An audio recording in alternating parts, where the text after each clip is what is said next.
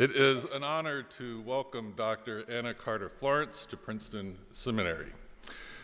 Dr. Florence is a double alumna of our seminary, having earned both her MDiv and PhD here. So today we're pleased to welcome her home. She currently serves as the Peter Marshall Professor of Preaching at Columbia Theological Seminary in Atlanta. She is an ordained pastor in the PCUSA, formerly served on the staff of the Westminster Presbyterian Church in Minneapolis. Dr. Florence's research focuses on creative strategies for communities to engage and encounter the Bible. And her recent book, Rehearsing Scripture, Discovering God's Word in Community, Dr. Florence compares the work of reading Scripture to Christian community to the world of the theater. She explains that, like a repertory, repertory theater company that performs the same plays again and again over many years in one community, so too the church does similar work. She says, when we enter Scripture together over time with people with whom we share a life, space, and a community, we're able to do the work better. We're able to enter the texts more deeply and ask harder questions. In her preaching and teaching and her scholarship, Anna Carter Florence is constantly helping the church to enter the sacred texts more deeply and to ask the right questions. As part of the Donald McLeod preaching lectureship, Dr. Florence preached yesterday at the Community Congregational Church of Short Hills. Earlier today, she led a student workshop entitled When Preachers Go Where the Wild Things Are. This evening, her lecture is entitled Scripts in the Scripture for Bent Double Days. Would you join me in welcoming Anna Carter Florence?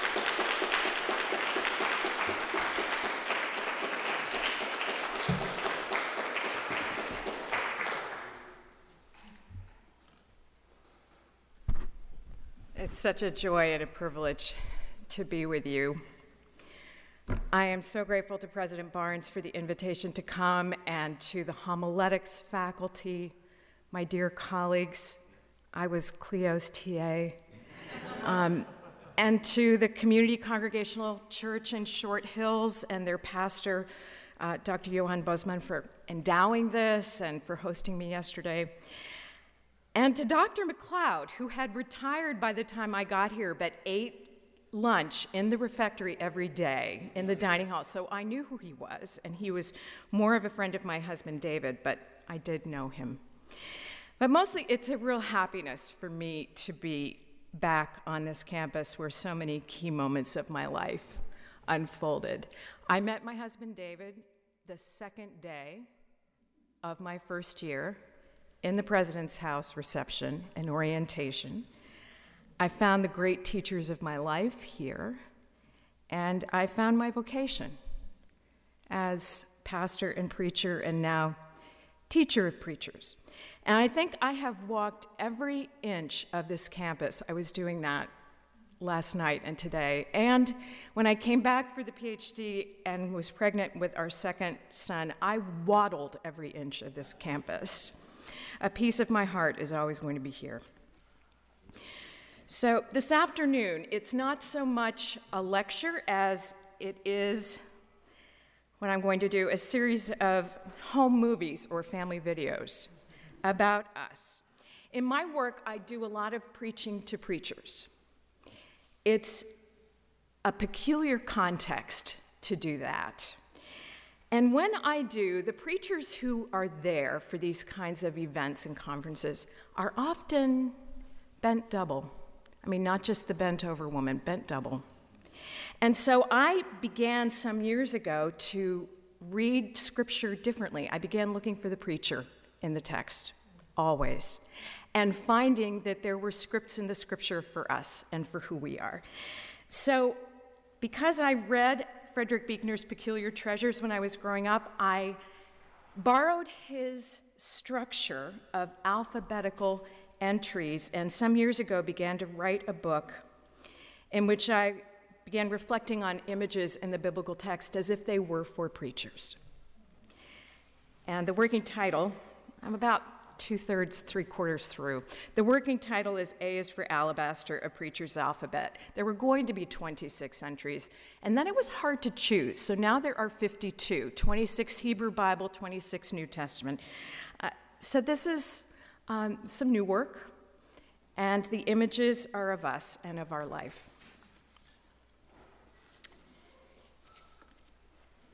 So, the letter F. When you start a biblical project based on the alphabet, what you find right away is that everyone's name seems to start with J. So you have a hard time fitting people in. Um, you have to find a way to spread it out Jacob, Job, Jeremiah, John, Jesus. So Jonah got F, fish. F is for fish. Preachers love a fish story with some bite to it. And that's a good thing, too, because there's so many to choose from loaves and fishes, fishing for people, cast your net on the right side of the boat, come and have breakfast, bring some of the fish that you just caught. A preacher could midrash all day on one of those. You'd have yourself a nice set of homiletical images, eminently suitable for the pastoral life. For example, you could say, this morning, all I have to bring to the pulpit is a few loaves and fish, but with God's blessing, it will feed this crowd. And that, my dear friends, is my image of what it is to preach, offering my own small lunch in the hope that God will make it a feast. That's one interpretation, a lovely one, and if you want to stop there, please feel free. But I would like to direct our attention to another fish in Scripture a big one. Some fish aren't ours to catch. Some fish are sent to catch us on the way to the pulpit. And I refer, of course, to the book of Jonah. But the Lord provided a large fish, not a whale, a large fish to swallow up Jonah. Jonah was in the belly of the fish three days, three nights, and the Lord spoke to the fish, and it spewed Jonah out on dry land. Jonah never wanted to be a prophet, and that in itself isn't a bad thing. As the saying goes, never trust a prophet who signs up for the job. On the other hand, when God calls, it is time to go, and this is where Jonah gets into trouble. He goes, all right, but in the opposite direction. God has to chase him down to the coast and all the way out to sea. There are special effects, including gale force winds, capsizing ship, as God swiftly and decisively demonstrates that Jonah's prophetic assignment is not, in fact, optional, and that it would be fruitless to hide before below deck or at the world's end in Tarshish. Jonah finally gives in. He allows the crew to toss him overboard, clearly expecting that this is it. He's about to die. That's what you get when you refuse to obey the call of God. It isn't. What you get is a big fish whose verb is to swallow up. You, that is. To be swallowed up is not the friendliest of human experiences. It comes to each of us eventually, but through less tangible agents than sea creatures anxiety, anger, sorrow, guilt, pride, fear. Each of those is capable of swallowing us up and carrying us long distances in the dark and the wet to places we never wanted to go, where God feels as far away as Sheol. But to be swallowed up by a big fish is different. To begin with, it's a saving device. Without the fish, we would be lost to the waves and dead in the water. The fish is a life, dra- is a life raft sent from God as surely as day follows night. It just happens to be more pointedly metaphorical, cramped, slippery, and filled with fish guts. You won't be able to move, stand, or see the hand in front of your face, and you definitely won't be able to steer or navigate, which is the whole point. The big fish is the perfect holding pen for preachers who are pretending they can't hear what God is calling them to say and who need some time to think about it. In Jonah's case, three days before something far worse can drag them down and swallow them whole. Since the big fish is only a temporary shelter, there must be an exit strategy, so God sends the fish a new verb as soon as a little dry land becomes available. After the swallowing out comes so after the swallowing up comes the spewing out. Notice that we aren't cast back into the waves to drown, but we don't exactly get a hero's welcome on the beach either. The fish spews us out. It literally hurls us back into our lives. There's nothing graceful about this, as anyone who has suffered a bout of the stomach flu knows. It's regurgitation with fish guts. It's salvation by projectile vomiting. There's nothing else to do but pick up your pride, wash off the mess, thank God for another chance to go to Nineveh, where no one really wants to go, but where we're all sent from time to time after sitting a spell in the big fish, that is. Swallowed up and spewed out. Is it any wonder so many preachers over the years have identified with Jonah? It isn't his initial running away that hits home with us, although most of us have tried that. It's that his verbs are so laughably ineffectual.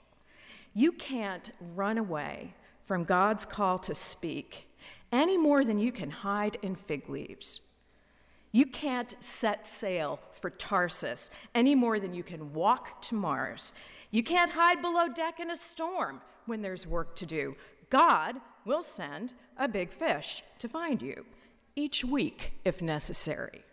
And in this story, it's the fish that has the verbs to get us where we need to go. It's the fish that saves us from fear and mediocrity and spite so that we can be the preachers God has called us to be. Swallowed up and spewed out. The next time you find yourself on the receiving end of one of these verbs, ask yourself if a big fish is involved.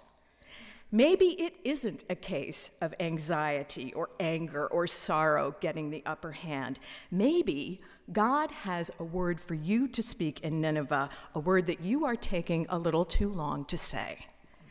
Feel around with your feet. If those are fish guts slopping under your shoes, chances are you're on your way to the beach in the belly of a fish, and it's for your own good. Best not to fight it. Hunker down, use the time to get your head on straight, pray like Jonah, sing like Jonah, and prepare for a wet landing.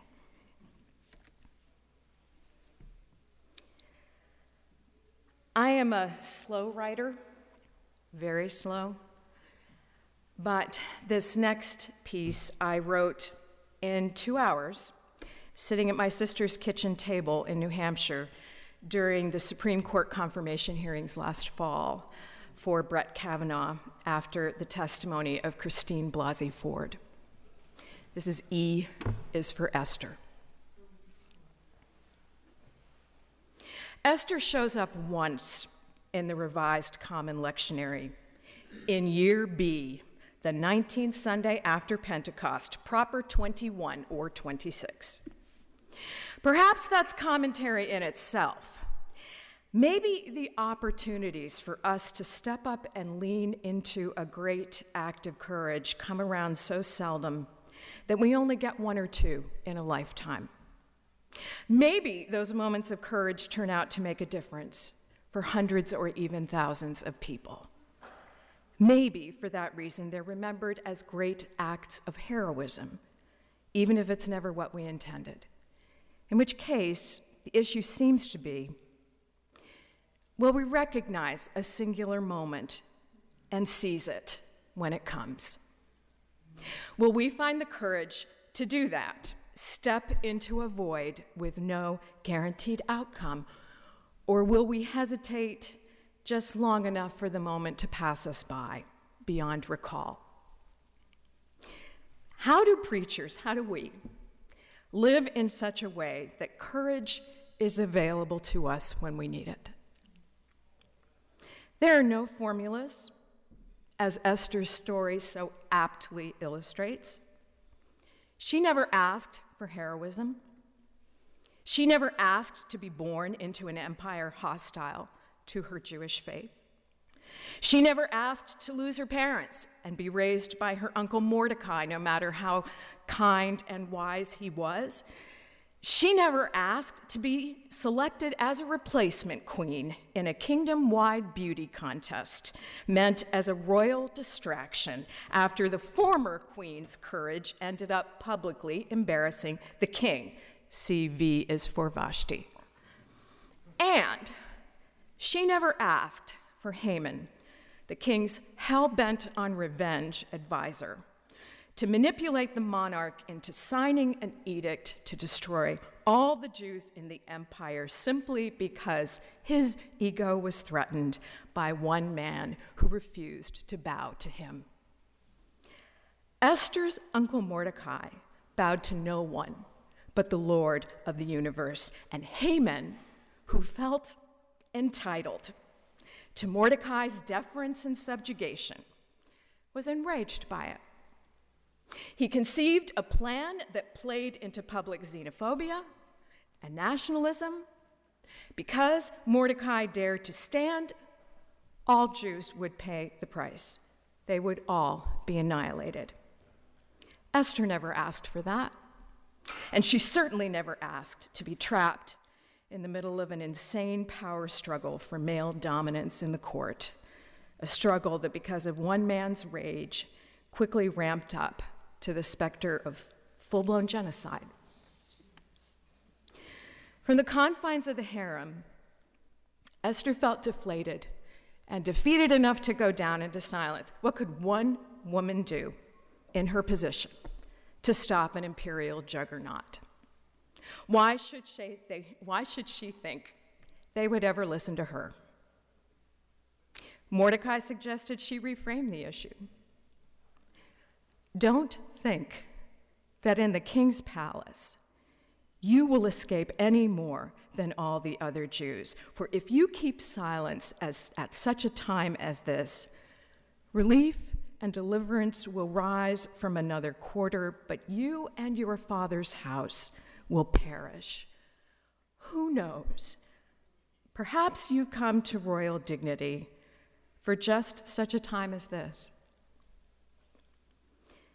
The issue isn't whether we have enough power to confront injustice. It's whether we recognize that it's time to step up and try, time to speak, time to preach, time to use whatever we have at our disposal, even if it's a set of royal robes and a tiara, or a clergy collar and a pulpit, that could work too. Esther recognized her moment when it came around. Even more amazing, she seized it. And because of that, we remember her as one of the greatest heroines of her time and ours, a woman who stepped out of obscurity and hiding, which is what her name means. Esther literally means, I am hiding, into a blazing spotlight of uncertain outcomes. There were no guarantees that she would succeed. There were no guarantees that she would survive. There was simply the imperative of the moment and the truth and the hope that her voice would be heard. Maybe she was sent to the kingdom for such a time as that. Maybe she did have enough courage to take a deep breath and use what she had. Esther doesn't surface much in Christian lectionary cycles. But our Jewish sisters and brothers have the right idea.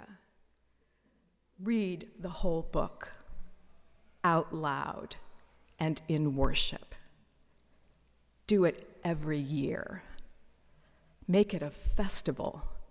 Call it Purim. Get the children involved with costumes and parades. Raise them with the expectation that the story of Esther isn't optional or occasional. It's written into our life, it's written into our faith. And it will come up each year, and then again in each life. And we have all that we need to play it.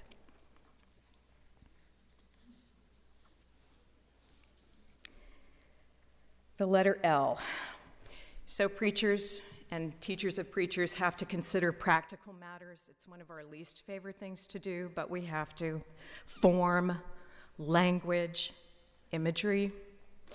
And an alphabet of scripture has to include somewhere the book of Revelation. So here is the letter L for Laodicea.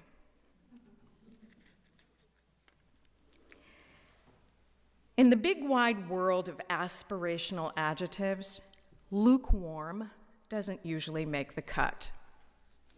Social awareness campaigns don't encourage girls to be bold, confident, fearless leaders by launching hashtag lukewarm like a girl initiatives. The military doesn't recruit soldiers with slogans like, be all that you can be, lukewarm. Preachers don't send their flocks out the door with the charge, finally, beloved, whatever is true, whatever is honorable, whatever is just, whatever is pure, whatever is lukewarm. Think about these things. The truth is that unless you're a bottle of baby formula or yeast activating in water, lukewarm is the last thing you want to be, unless tepid, half hearted, indifferent and unenthusiastic also appeal to you and seem like adjectives you might use to brighten up a resume or an online dating profile. and here we have an excellent case study of how imagery works in context. Lukewarm may be a very undesirable descriptor for us, but in Laodicea, it conjured up very different associations. Laodicea was a city on the river Lycus in Phrygia, home to one of the seven churches in Asia mentioned in the book of Revelation. The city had wealth and sophistication, thriving commerce, every luxury, but a serious water problem, including a lack of drinking water. A splendid aqueduct was built to pump water from neighboring towns to address the problem. Hot mineral waters, springs through one set of pipes, cold mountain springs through another. But by the time the water reached Laodicea, it was no longer hot or cold.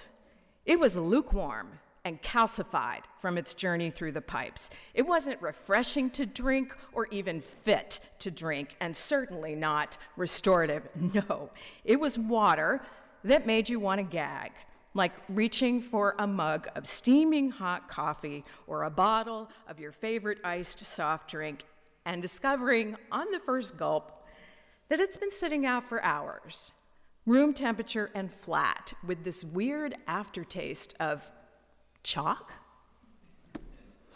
To the citizens of Laodicea, lukewarm wasn't just another term for ambivalence. The very word made them want to spit, or worse, it literally described the bilge they got every time they opened the taps.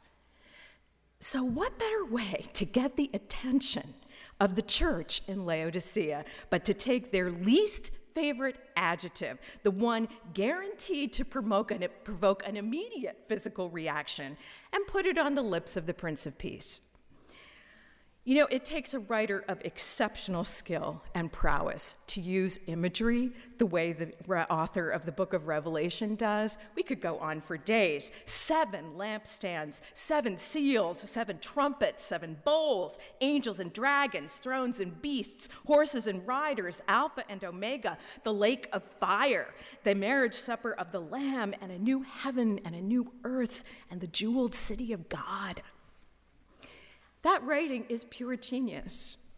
And so is the use of imagery, and it stirs and moves and enthralls and terrifies us all at the same time. It also uncovers truth, which is what apocalyptic writing aims to do, and what apocalypse means in its original sense an unveiling, a revealing. A disclosing of what has long been hidden, no matter how discomforting or shocking or objectionable that truth might be. Apocalyptic aims to inflame. We can only imagine that the members of the Church of Laodicea experienced a fair amount of shock when they first heard the book for the first time, even had serious objections to parts of it. The same might go for the churches in Ephesus, Smyrna, Pergamum, Thyatira, Sardis, and Philadelphia. The text has choice words for each.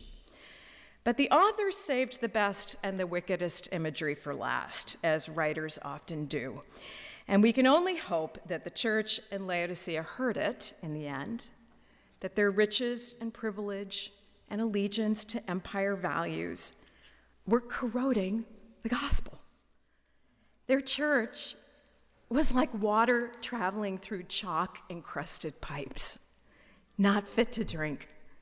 And they needed to pay serious attention to it because the author warned at the moment they were seriously compromised. Jesus himself found them as vomit inducing as their own city water. They were lukewarm. And that word for them must have generated this great collective cringe. The imagery we use as preachers has the power to unveil truth, often with more expedience and efficiency than words or speech. And those images change from context to context. Words that evoke a shudder in one place, drawing on a collective memory of some painful or joyful experience, they may elicit no reaction whatsoever in another.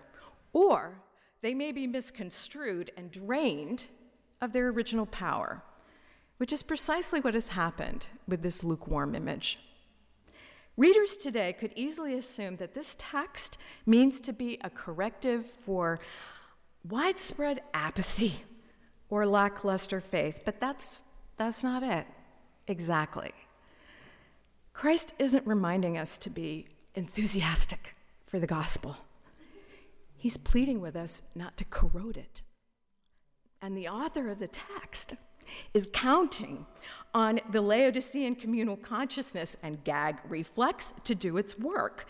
Are we so dazzled by wealth, so captive to its pursuit, that we can no longer be a conduit for God's justice? Have we become as lukewarm and contaminated as our city water supply? Or, God help us, have we built a church as malfunctioning and ill conceived as our state of the art imperial aqueduct, the pride of Rome, and a misery to everyone who lives here? Preaching in an apocalyptic mode has always gained momentum from wild and woolly imagery. But maybe, maybe it works best with homegrown images. When we have a hard word, an unveiling word, an uncovering word to speak, what would it mean for us to search our shared memory and experience for the images that already speak loudly in our communities? For instance, to you, the churches in hurricane threatened coastal areas, you've become highways that lead in only one direction, away from the storm, why are you abandoning those left behind in the hurricane's path? Or, you, the churches in water parched desert cities, you are empty reservoirs who've been drained too quickly for frivolous reasons. Why are you wasting precious water to green your suburbs when the earth around you is so thirsty? And you, the churches along great rivers. You are the cities upstream who consume so much water that nothing's left for those downriver. Why do you feel entitled to more than your share? And you, the churches in glacial mountains and geothermal pools, you are hidden hot springs known only to locals. Why have you turned inward and jealously guarded the grace that belongs to everyone? And you, the churches in industrial cities. You are leaded pipes running under the city, slowly poisoning the drinking water of children and the poor. Why do you tell lies to protect your name and sacrifice the most vulnerable among us. Those are words of judgment revealing hard truths, but we Laodiceans need to hear them loud and clear before any of us can enter the jeweled city of God. We have to tend to what is most wretched in us, pitiable and poor, as the text puts it. Only then will we know the riches Christ offers gold refined by fire, anything but lukewarm.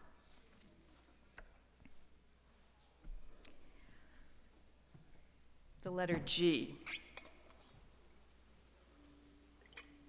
I was at a conference this month that had some lectures on preaching and climate change. And one of the speakers shifted our focus away from church decline with this simple question. He said, Can you see that when the earth is on the brink of ecological disaster in 20 years, can you see that God might want to get our attention with shrinking numbers so that we will have to do things differently? Preach things differently because our old way of preaching has enabled this disaster. After that lecture, I made a promise to myself to read texts as if Greta Thunberg is sitting on my shoulder. So G is for Goliath. Goliath of Gath was the Philistine giant that no one in Israel wanted to fight, and for good reason. The man was a behemoth. He stood nearly 10 feet tall, his whole body was covered with bronze, and he carried a spear as big as a tree. He also yelled a lot. He came out to the battlefield every day and yelled at the Israelite army to send them one of their own to fight so they could settle this long dispute between the Philistines and King Saul once and for all. But there were never any takers. The Israelites were terrified of him. Every morning and evening, Goliath would come out and shout his defiance, and the Israelite army would turn and run. It was a matter of national shame, and it went on for 40 days. Intimidation, as every bully knows, is a powerful instrument. If you can make all those around you believe they don't have what it takes to stand up to you, you can defeat an army just by yelling at it. You can also depress a preacher who is facing the prospect of proclamation. Preachers know Goliath really well. He shows up regularly when we sit down to prepare our sermons, and he stamps his foot and shakes his spear and yells at us about everything how small we are, and weak, and naive, and unfit for ministry, and terrible preachers with no skill for exegesis, no depth, no style, no voice, no prayer of pulling together a sermon anyone will want to hear, even Jesus is going to hate. And it is very loud, all this yelling. Headphones will not block it because now Goliath has a Twitter account. He yells and tweets morning and night with a purpose to distract us, to turn our attention from the text to Him. If He can get us to fight back using weapons rather than the word, He knows He'll have us. If He can provoke us into returning insult for insult and sword for sword, our sermons will be as empty as He says they are. So, what's a preacher to do when Goliath makes his appearance, which he does and will. The text has a suggestion get in touch with your inner adolescent. Adolescents have acute sensibility factors when it comes to bullies, they meet them every day. They are also, adolescents, developmentally programmed to overestimate their own strength in all things, which makes them one, vulnerable, two, irrepressible, and three, invincible. Is it any wonder that justice movements the world over rely on youth to fuel their revolutions? Adults may quail, but an adolescent at the peak of her idealism will believe herself fit for the task of slaying a giant. A teenager who weighs less than Goliath's armor will dare to take him on. It's the gift of the age. And make no mistake, it is a spiritual gift. The teenager who becomes a giant killer in this story is a young David, fresh from the sheep pasture where he's been consigned to look after the flocks and stay out of trouble. Or so his family thinks. Actually, shepherding is a dangerous business, and David's been learning all kinds of survival skills with a slingshot. His older brothers may be in the army, but David does battle of his own every day with the predators of this world who threaten God's flocks, lions and bears that are just part of the landscape. So a boy steps up, and he is shocked, shocked that no one in Saul's army has stepped up to meet Goliath, who isn't even a lion, he's just a man in a bear suit with an iPhone. Who are these adults? Philistines at our door, global disaster. And why does no one in Israel trust that God can defeat the one really loud one who is daring us to take him on? So David volunteers. No one else will. He assures King Saul that despite his youth and inexperience, he is fully capable of dealing with Goliath. How can it be otherwise if God and the truth are with him? The boy is as buoyant as the adults are grim. And none of them expect him to survive, but that is their age related challenge. Adults are developmentally programmed to be drearily realistic. It's why Saul offers David state of the art battle gear, bronze helmet, coat of mail, because that's the adult way to saddle a kid with more weight than he can carry. But David knows better. You cannot dismantle a giant with his own tools, and you definitely cannot walk in his own armor. The outcome is predictable. David fells Goliath with one well aimed stone, which no one believed was possible, and he does it without the trappings of grown up warfare. He won't wear armor that isn't his. He won't carry weapons he doesn't know. He just goes to meet the giant with the familiar things he relies on every day some stones, a slingshot, the Word of God. Sometimes the humblest, most basic things are all you need to meet a very loud giant and shut him up. Preachers who were intimidated by the latest bullies on the block or in our heads need to reread this story. If we believe Goliath, he will always win. If we take Saul's armor, we won't get far. The way to fell a giant is with a well placed proclamation, the word set loose by a slingshot, or maybe a sign held high in the hands of a teenage girl while the rulers of this world look on. So the letter X, nothing starts with X, nothing starts with X, but it is in some words. And I'm interested in how communities engage Scripture, how we encourage and inspire one another to gather around the table, read the Bible as a living word, a wild thing, maybe have a wild rumpus. So here's a story for that X is in Acts, AX, not ACTS. X, yeah, X is in Acts, Hebrew Bible. Some stories just have that X factor, that certain something. They appeal to multiple audiences across generational, generational and theological differences. They inspire readers from every corner to weigh in with their interpretive two cents.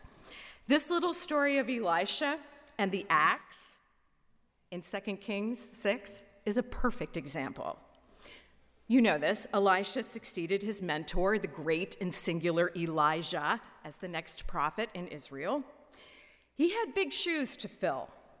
Once Elijah was taken up into heaven in a cinematic display of splendor, flaming chariots, angelic escorts, Elisha was left to pick up the mantle and carry on the work of his predecessor.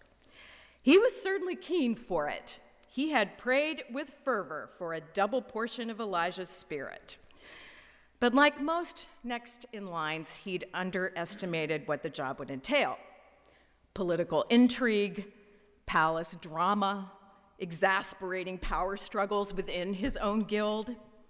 Elijah's first few chapters as prophet in Israel are all about establishing his authority. He dashes from one miracle to the next, saving armies and villages and children from terrible fates.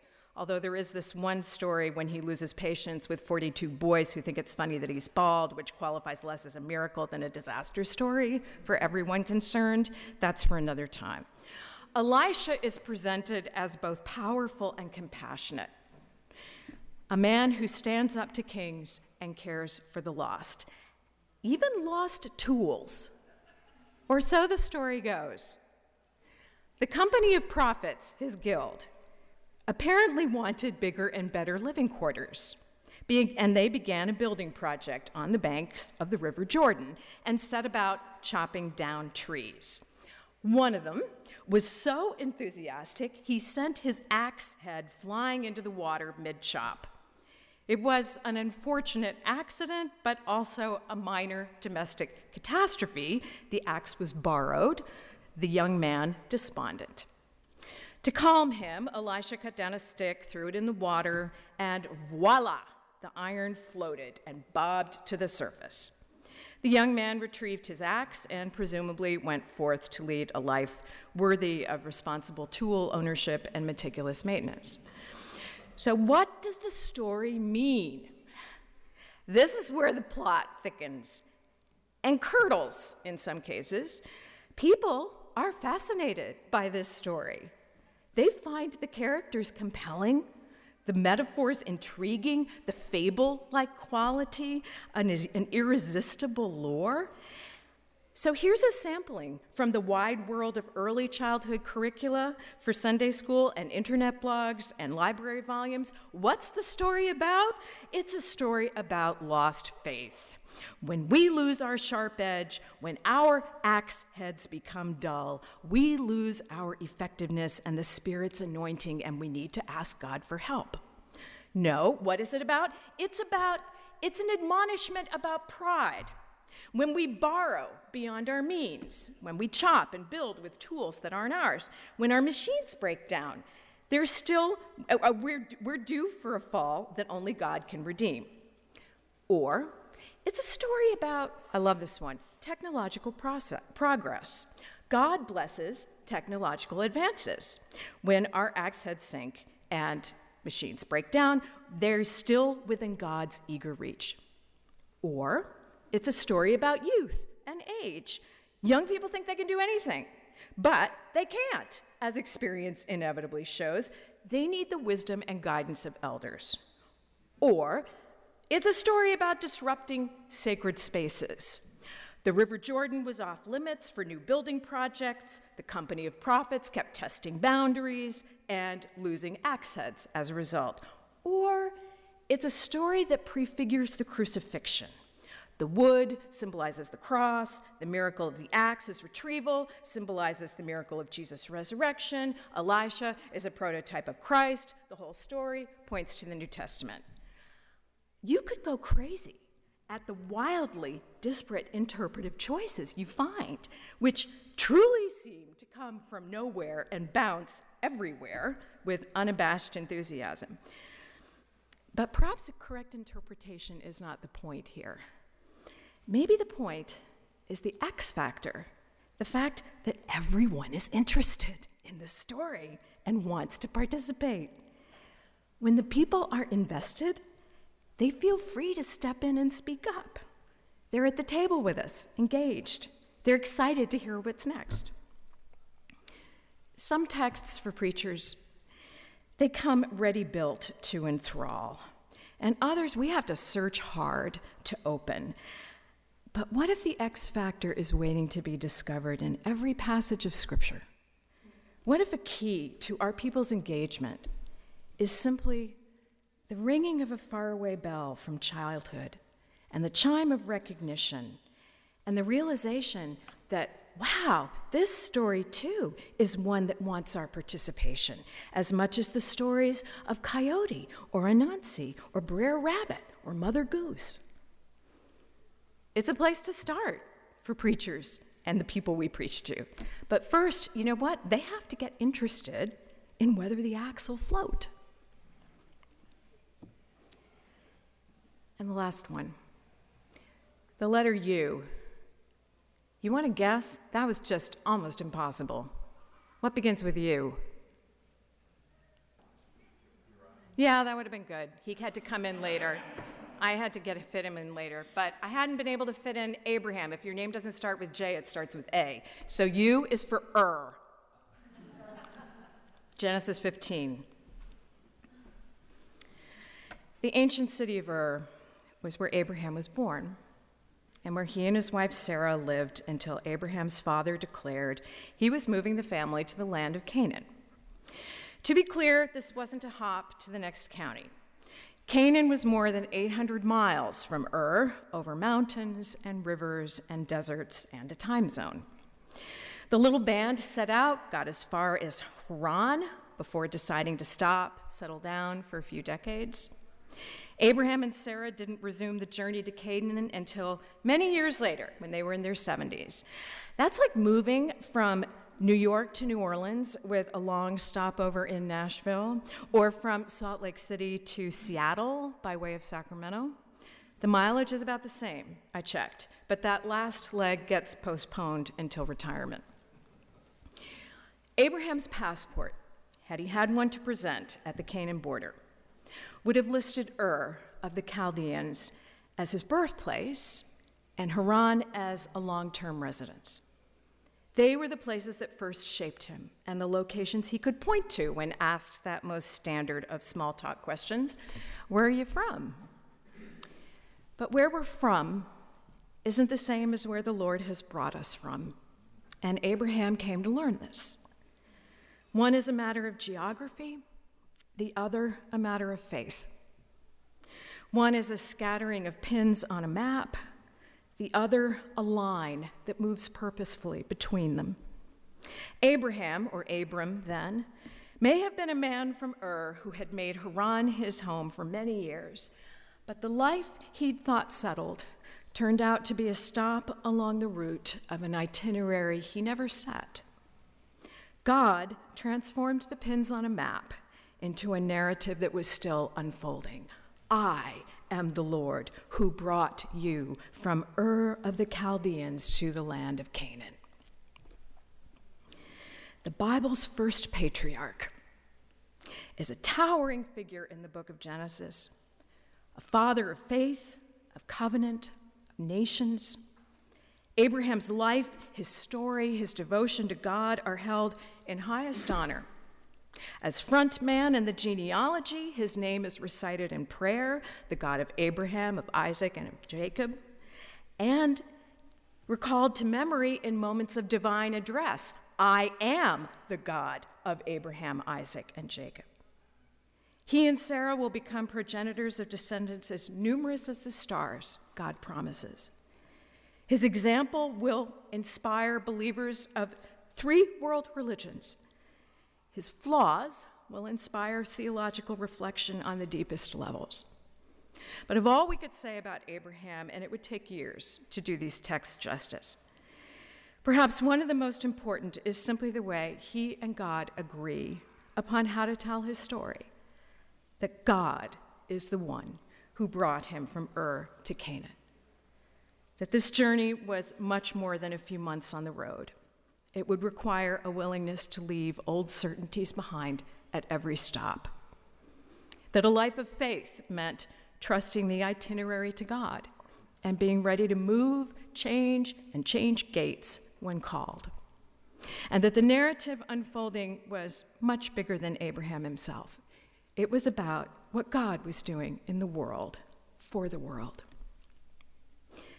The long trek from Ur to Canaan is a journey we all take in the life of faith, and preachers, seminarians come to know it well. We begin as Abraham did, in the hometown context that first held and shaped us, Ur, as we've known it and experienced it. We're from there, but we can't stay there. God and ministry call, so we go forth on the way to Canaan. And it's a very long road to get there. It is much longer than we thought.